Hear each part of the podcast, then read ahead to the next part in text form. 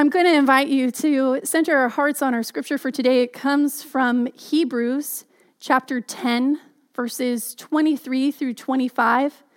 We're looking at this passage out of the Message, which is a paraphrase version done by Eugene Peterson. We use it fairly occasionally. The author of Hebrews has just been talking about the great sacrifice that Christ is, and bringing us together through that sacrifice. Christ brings us together with God. And in recognition that this sacrifice has made it once and for all, so that we can approach God with confidence, this is where the author picks up. Verse twenty-three, twenty-two through twenty-five says this. So let's do it. Full of belief, confident that we are presentable inside and out, let's keep a firm grip on the promises that keep us going. God always keeps God's word. Let's see how inventive we can be in encouraging love and helping out, not avoiding worshiping together as some do, but spurring each other on, especially as we see the big day approaching. Friends, if you will, please join me as we pray. God, we pray that your Spirit might fall on us.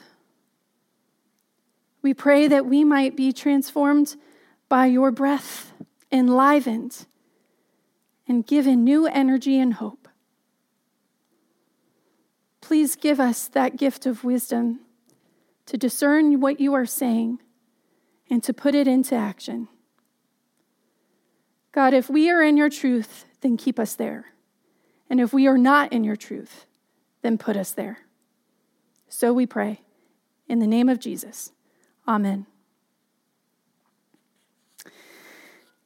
Back in November of two thousand eight, my husband Andy and I, we were moving from the Philadelphia area to Santa Barbara, where Andy had been offered this new job. And it was one of those moves that just seemed to present challenge after challenge. To start, I was eight months pregnant, and I was set to drive one of our cars and one of our dogs for four days cross-country. Also, we were selling our house at the bottom of the recession market. Then the government tried to deport Andy.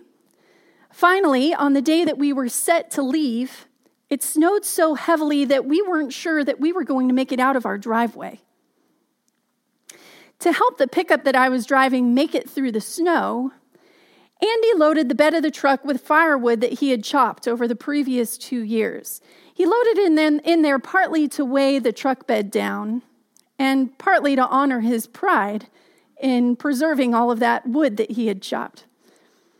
When we hit the California border several days later, we were starting to feel really relieved.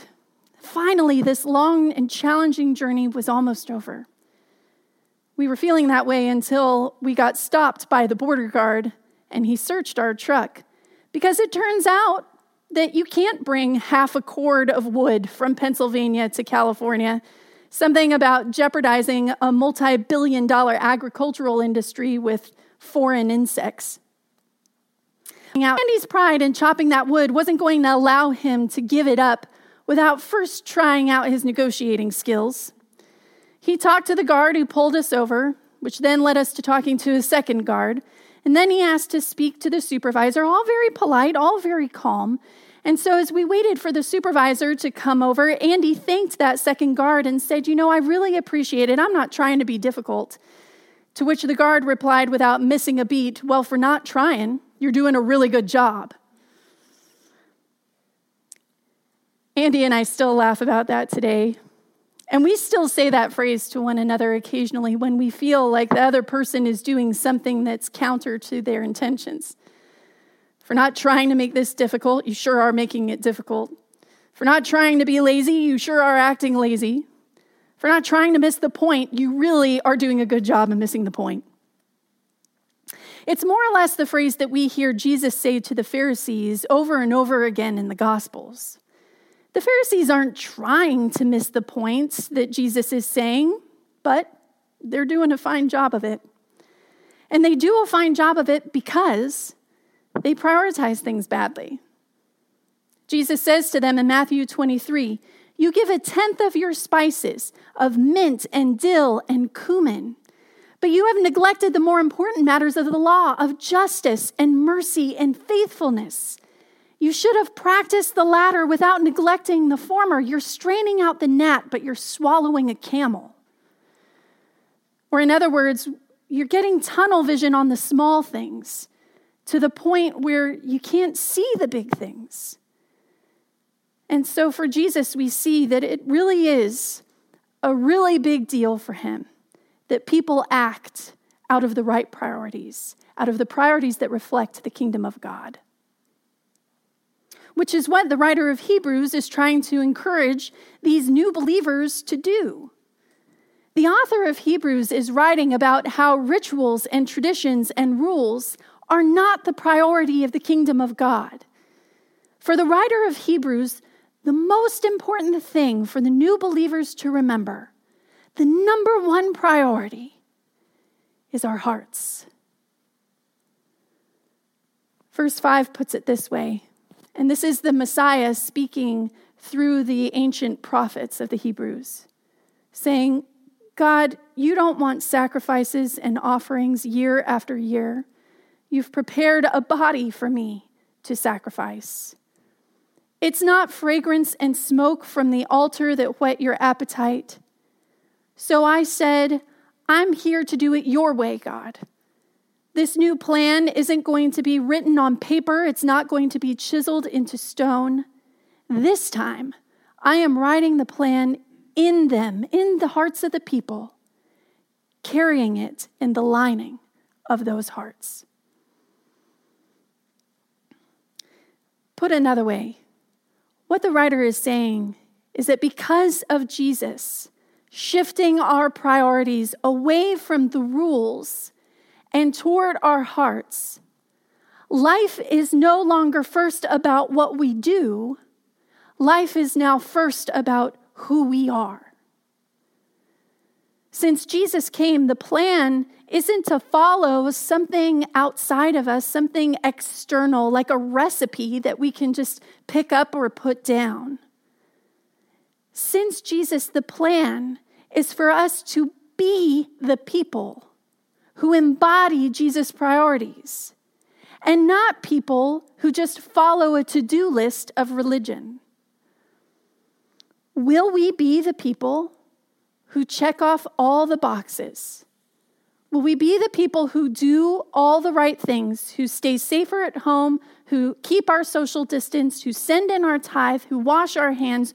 Will we be the people who do the all the right things on the outside, but haven't oriented our hearts correctly on the inside? Will we be the people who forget to employ our empathy for those who are most suffering? Will we be the people who call and text and email our friends and neighbors, refusing to let them go, even though we're not seeing them as often as we usually do? Will we be the people who donate non-perishable items? Will we be the people who go out of our way to support our community in every way that we can? Will we be inventive in encouraging love, and in helping out? Back in two thousand, I was part of a small team of people that planted a church in Huntington Beach. I was in my late teens, early twenties.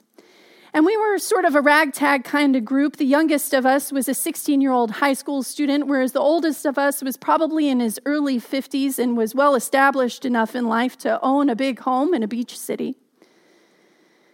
Not all of us, none of us had planted a church before, and not all of us knew each other before we connected with that small team. Some in the group had been Christians their whole lives, had pastored churches before, whereas others of us weren't even sure that we were Christians, even on a good day, myself often included. But the thing that drew us together across all of those different differences, the thing that transformed me in that time of my life, it wasn't the theology, it wasn't the preaching, it wasn't the pastor, it wasn't showing up every Sunday to set up church and tear it down. The thing that transformed me was the people. The thing that transformed me was the way that those people listened to their hearts in a way that I have never seen before. The thing that transformed me was the way that we all lived as a community when we were not together on Sundays. They went out of their way for one another in ways that even my supportive family didn't go out of its way for one another when I was a child growing up. They left quarters and phone booths just to bring smiles that they would never see to the faces of strangers that they would never meet. They paid for the people behind them in whatever line they were standing in.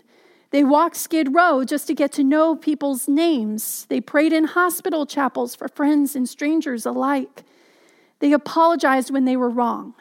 They laughed at themselves instead of being defensive.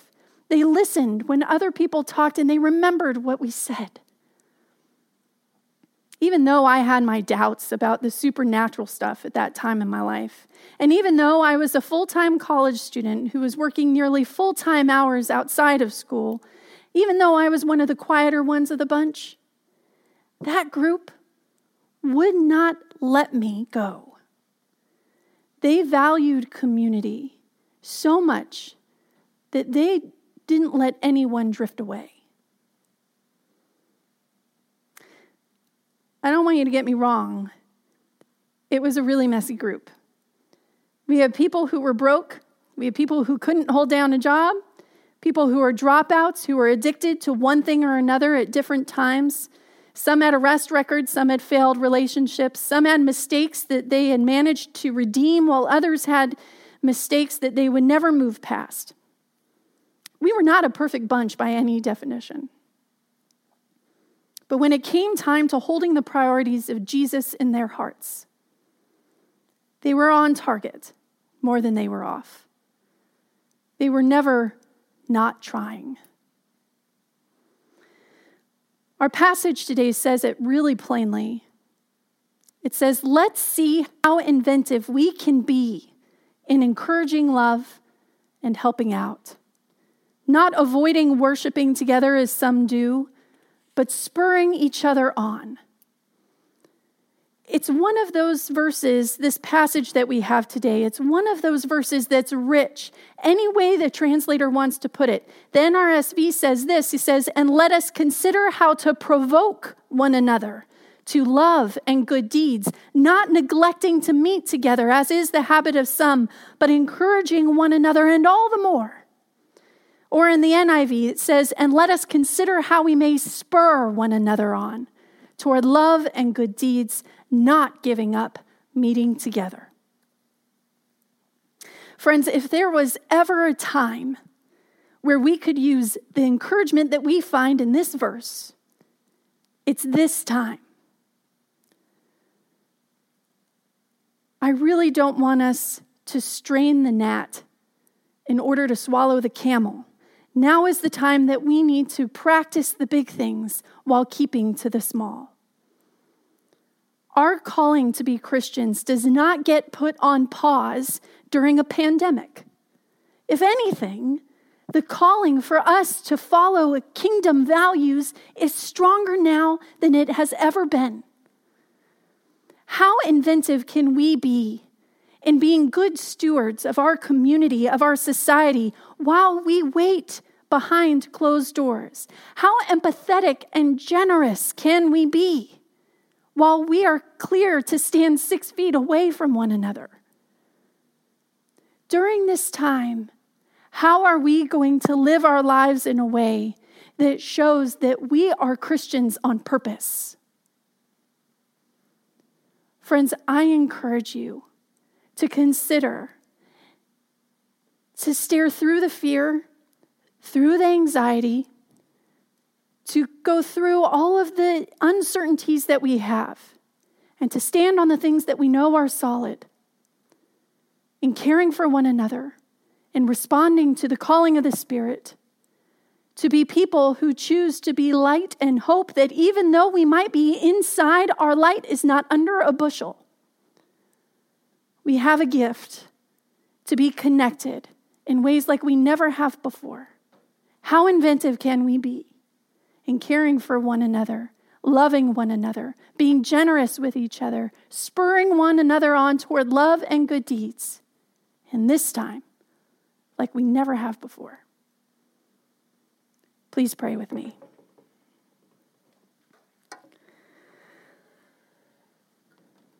God, it is through your hope. It is through your love for us that we can continue to live into the identity that you have given us as your children and as your friends. Do not let us be so overcome by the small things, by the fear, by the anxiety, by the worry, by the uncertainty. Do not let us be so overcome by these small things that somehow we miss the big things that are just in front of us, the opportunities to love, the opportunities to serve, the opportunities to connect, to encourage, to build up, to be the church, and not just attend church. Give us courage. Give us wisdom. In the name of Jesus we pray. Amen.